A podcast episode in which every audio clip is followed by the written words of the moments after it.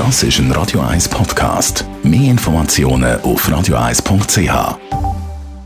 Der Wohntipp auf Radio 1 wird Ihnen präsentiert vom Hauseigentümerverband Schweiz. www.hev-schweiz.ch im Moment ist zwar eitel Sonnenschein angesagt, aber die nächsten Regengüsse kommen bestimmt. Und wenn es so richtig runterleert, dann kommt es auch immer mal wieder zu überfluteten Keller.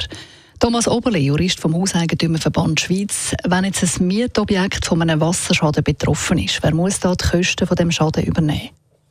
Ja, grundsätzlich der Vermieter er hat dann Pech gehabt, das Naturereignis ist nichts, wo er im Mieter kann anlasten kann.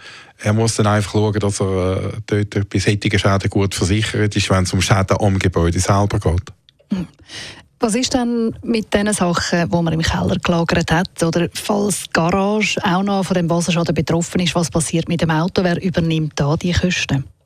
Ja, wenn ein Auto in der Garage steht oder wenn der Mieter andere Sachen im Keller gelagert hat, die überschwemmt worden sind und kaputt geht, dann ist das nicht Sache vom Vermieter, weil dort geht es darum, dass ja der Vermieter nichts dafür kann. Mhm. Also beim Gebäudeschaden ist es der Vermieter, oder?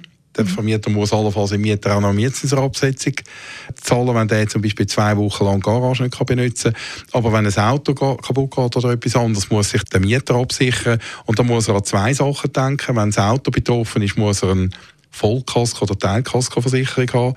Und für andere Sachen eine Hausratsversicherung. Und dort muss er dann noch wissen, dass er in beiden Fällen äh, in der Regel noch einen Selbstbehalt muss tragen ähm, Also er sollte aber unbedingt schauen, dass er gut versichert ist und wissen, dass eine Hausratversicherung einen Schaden am Auto nicht deckt. Mhm. Und wie sieht es aus mit Schäden am Gebäude? Welche Versicherung zahlt da? Ja, am Gebäude haben wir äh, im Kanton Zürich die obligatorische Gebäudeversicherung.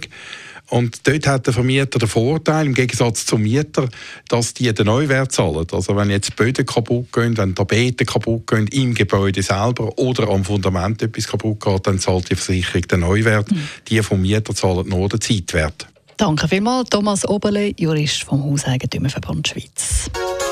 Und natürlich wie immer auch gibt es im Netz auf radio1.ch zum Namen. Das ist ein Radio 1 Podcast. Mehr Informationen auf radio1.ch.